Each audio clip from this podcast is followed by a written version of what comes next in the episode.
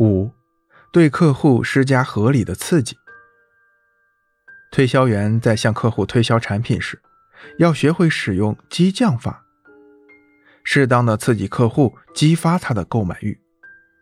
激将成交法是指销售员采用一定的语言技巧来刺激客户的自尊心，使客户在逆反心理的作用下完成交易行为的成交技巧。推销员在未能吸引客户的注意力时，一般来说，推销员都处于被动地位。在这个时候，不管你对客户讲什么，几乎都是对牛弹琴。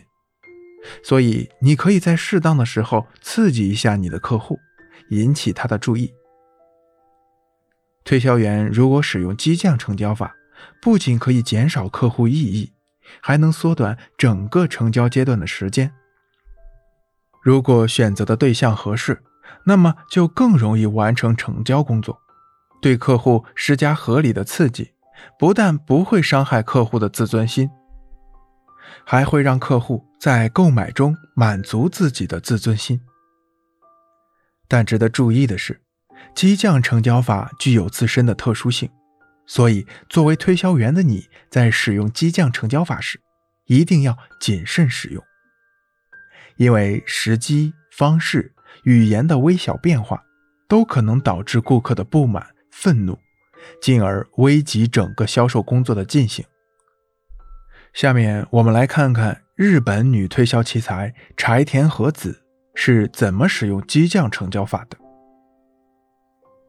柴田和子在遇到一些扭扭捏捏、不愿填写投保单的人时，总是采用激将术。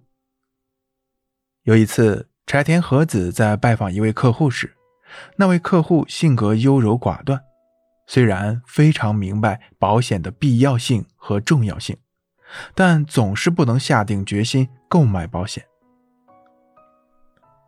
柴田和子见那位客户一副犹豫不决的样子，就对他说：“您打高尔夫球输五万，打麻将输三万都不皱一下眉头。”可是您为什么舍不得五万日元的保费呢？如果您是这样弄不清孰轻孰重的人，那么怎能期望您将来出人头地呢？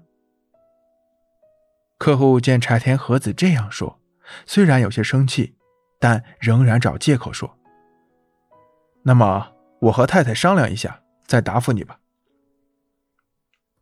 柴田和子出于职业的敏感深知。像这样当场不填妥保单的人，几乎不会再打电话来投保。于是他这样对那位客户说道：“如果您不给我来电话，那就表示您讨厌我了。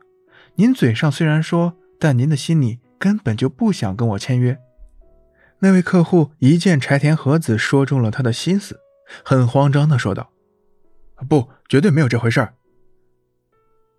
柴田和子见激将法已经起作用了，就直接说道：“那您签名呀。”那位客户有些语无伦次的说道：“啊，可是我得与太太。”柴田和子皱了一下眉头，又继续说道：“最近的男人怎么都变得婆婆妈妈的？但我相信您不是那样的人。总之，请您现在就将这张保单填一填。”如果您的夫人说不行，我就将她作废。一般所谓人上人，大多是言必行的。不知道您是否算得上是人上人，但我相信您肯定是。果然，柴田和子这一激将法立即见效，那位客户拿起笔签下了自己的名字。柴田和子之所以能够签下这一单，就是因为他对这一位客户采用了激将法。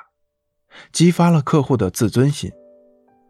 一般来说，那些性格唯唯诺诺的客户，在被人刺激了一下的情况下，总会给自己台阶下。如故事中的那位客人，为了证明自己是人上人，就毫不犹豫地签下了单子。